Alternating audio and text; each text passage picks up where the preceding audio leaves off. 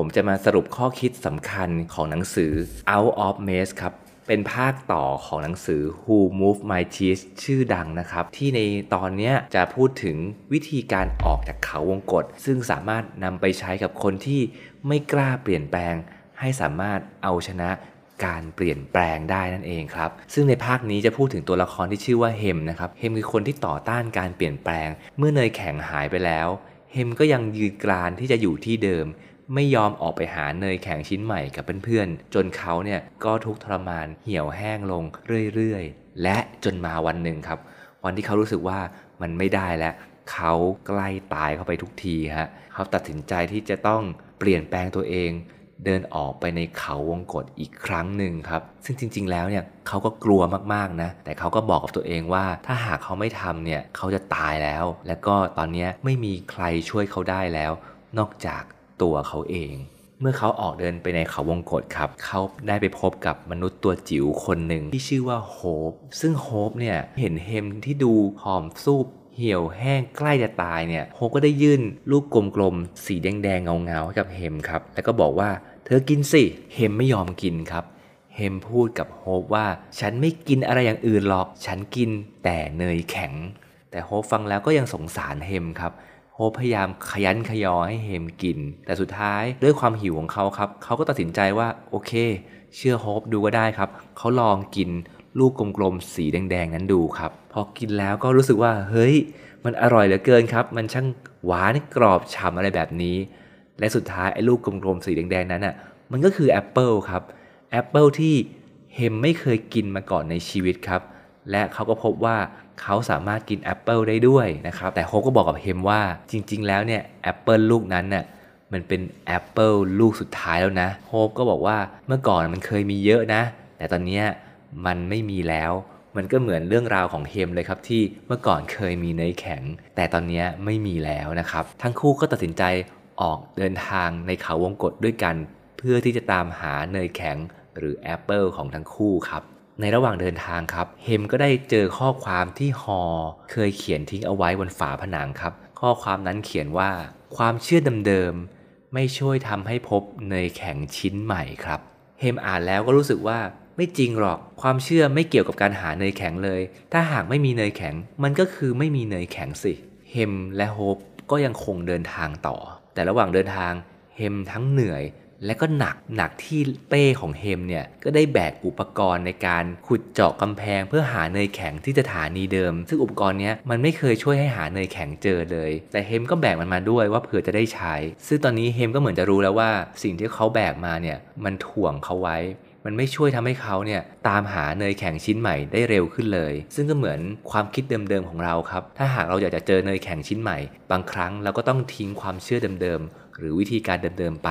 เพื่อที่จะทำให้เราอะหาเนยแข็งชิ้นใหม่ได้เร็วขึ้นเฮมและโฮปหยุดพักครับ แล้วก็หลับลงที่ตรงจุดหนึ่งในเขาวงกฏในคืนนั้นเฮมฝันร้ายครับ เฮมฝันเห็นตัวเองว่าเขาเนี่ยถูกขังอยู่ในกรงที่บ้านของตัวเองฮะ เฮมกลัวแล้วก็ร้องไห้ออกมาในความฝัน จนเฮมก็สะดุ้งตื่นครับ แล้วก็มาทบทวนครุ่นคิดกับความฝันของตัวเอง และเขาก็พบว่าเฮ้ยความฝันเนี่ยเหมือนจะเป็นคำใบ้บอกอะไรเราเลย ความฝัน ทำให้เขาคิดถึงเรื่องราวระหว่างเขากับฮอ ซึ่งเขาเชื่อมาตลอดว่า หากอยู่ที่เดิมจะเจอเนยแข็งต่างกับฮอที่เขาก็คิดว่าฮอเนี่ยโง่และงี่เง่าที่ออกไปเดินตามหาเนยแข็งที่อื่น แต่วันนี้เขารู้แล้วครับว่าความเชื่อนั้นน่ะกักขังเขาไว้ตลอดเลยทำให้เขาไม่ได้กล้าออกไปตามหาเนยแข็งชิ้นใหม่ เขาก็ปิ๊งขึ้นมาเลยครับว่าข้อความบนผนังที่ฮอได้เขียนเอาไว้ว่า ความเชื่อเดิมๆ ไม่ช่วยให้พบกับเนยแข็งชิ้นใหม่ มันก็คือเรื่องนี้เองหรือ ฉะนั้นเขาก็รีบไปเขียนบนผนังเลยครับว่า ความเชื่อก็คือความคิดที่เราคิดว่ามันถูกต้อง และบางครั้ง ความคิดนั้นก็กักขังเราไว้เหมือนนักโทษ เฮมนึกย้อนกลับไปตอนที่เขาเจอโฮปและโฮปก็ยื่นแอปเปิลให้เขากิน เขาคิดว่าถ้าวันนั้นเนี่ยเขาไม่เชื่อว่าแอปเปิลกินได้เนี่ยเขาคงจะเหี่ยวแห้งตายไปแล้ว แต่สุดท้ายเขาตัดสินใจเชื่อว่าแอปเปิลกินได้ และก็อร่อยด้วยครับ สิ่งนั้นเนี่ยทำให้เขามีพลังและลุกขึ้นมาได้ใหม่ เขาก็เลยตกผลึกแล้วก็บอกกับเราว่า บางความเชื่อนั้นมันทำให้เราจมดิ่งลง แต่บางความเชื่อนั้นมันดึงให้เราขึ้นมาได้ ซึ่งมาถึงตรงนี้เนี่ยหนังสือได้บอกกับเราว่า การที่เฮมเนี่ยได้เลือกความเชื่อใหม่ๆเนี่ยมันก็ไม่ใช่เรื่องง่ายเหมือนกัน ซึ่งก่อนอันนี้เฮมรู้สึกว่าถ้าหากมีใครมาบอกว่าความเชื่อที่เขาเคยเชื่อเนี่ยมันไม่ถูกต้องเนี่ย เขาจะไม่ค่อยชอบใจสักเท่าไหร่ เฮมเขารู้สึกว่าความเชื่อมันคือตัวตนของเขา การที่เขาเปลี่ยนความเชื่อมันเหมือนการที่เขาเนี่ยสูญเสียตัวตนเขาไป แต่พอมาถึงจุดนี้เนี่ยเฮมก็เริ่มเข้าใจแล้วครับว่า คนเราเนี่ยสามารถเลือกความเชื่อใหม่ได้ โดยที่ไม่ได้เป็นการสูญเสียตัวตนเดิมไป เขาบอกกับเราว่าเราไม่ได้เป็นสิ่งที่เราเชื่อ แต่เราเป็นผู้เลือกความเชื่อของเราต่างหาก เหมือนว่าเราเนี่ยเป็นเจ้านายความเชื่อ อยากให้ความเชื่อเนี่ยมาเป็นสิ่งที่เรายึดมั่นถือมั่นทำให้เราไม่สามารถเปลี่ยนแปลงได้ครับพอเฮมคิดมาถึงจุดนี้ตกผลึกมันถึงจุดนี้ครับเขาเริ่มรู้แล้วครับว่าเฮ้ยความเชื่อใหม่ๆเนี่ยมันมีอำนาจมีพลังมากแค่ไหน แต่พอมาคิดถึงการเดินทางต่อในเขาวงกฏครับเขาก็รู้สึกว่าเฮ้ยเนี่ยเขาก็เดินมาเยอะมากแล้วนะสิ่งที่กำลังทำอยู่เนี่ย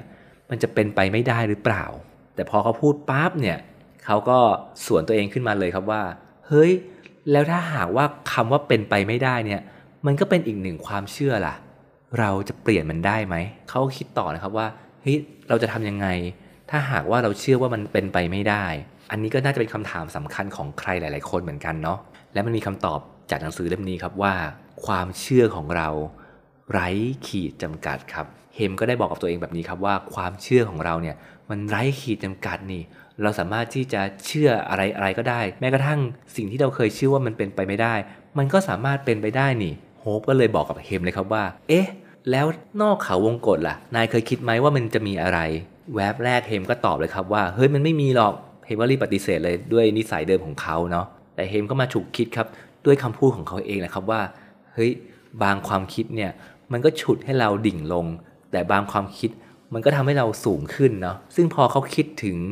ภาพนอกเขาวงกฏเนี่ยมันทำให้เขารู้สึกว่าตื่นเต้นและมีพลัง เขากับโฮปครับก็เลยเดินทางต่อไปครับ แต่ทีเนี้ยไม่ได้เดินทางแบบธรรมดาแล้วไอความมืดที่เขาเคยไม่กล้าไปนะครับเขาก็เดินไปครับ เขาไปสำรวจทุกซอกทุกมุมของความมืดหลายต่อหลายจุดนะครับ และสุดท้ายครับ เขามาถึงที่ที่หนึ่งครับที่เป็นห้องว่างเปล่า เขาสำรวจอย่างละเอียดเลยครับ เขาพบช่องเล็กๆ ช่องหนึ่งครับ ที่เหมือนจะมีลมแผ่วๆผ่านเข้ามา เฮมกับโฮปมองหน้ากันครับ แล้วก็พบว่าเฮ้ยช่องเนี้ยมันก็มีขนาดเพียงพอที่เราสองคนน่ะจะเดินผ่านออกไปได้ และสุดท้ายครับสองคนนั้นก็เดินผ่านออกไป พบกับแสงจ้าๆครับ ท้องฟ้า ทุ่งหญ้าเขียวขจี และก็มีเนยแข็งกับแอปเปิลเนี่ยอยู่เต็มไปหมดเลย ที่นี่ก็คือนอกเขาวงกตนั่นเองครับ เขาทั้งสองเนี่ยสามารถออกจากเขาวงกตได้แล้วครับ และที่สำคัญเขาก็พบเพื่อนของเขาทั้ง3เนี่ยอยู่ข้างนอกนี้แล้วด้วยครับ ทั้งหมดก็ได้มีโอกาสพูดคุยกันแลกเปลี่ยนกันอยู่สักพักหนึ่งครับ และสุดท้ายเขาก็ได้บอกประโยคทิ้งท้ายว่า เราไปผจญภัยกันต่อเถอะพนันกันได้เลยว่าที่แห่งนี้ยังมีของอร่อยอีกมากมาย นอกจากเนยแข็งและแอปเปิลซึ่งพอมาถึงตรงนี้ ผมก็จะสรุปข้อคิดที่ได้จากหนังสือเล่มนี้นะครับว่า ถ้าหากใครที่รู้สึกว่าอยากจะเปลี่ยนแปลง แต่ก็ไม่สามารถเปลี่ยนแปลงได้ทักทีนะครับ ให้ลองสำรวจความเชื่อของตัวเองดูนะครับ ว่ามันมีความเชื่อไหน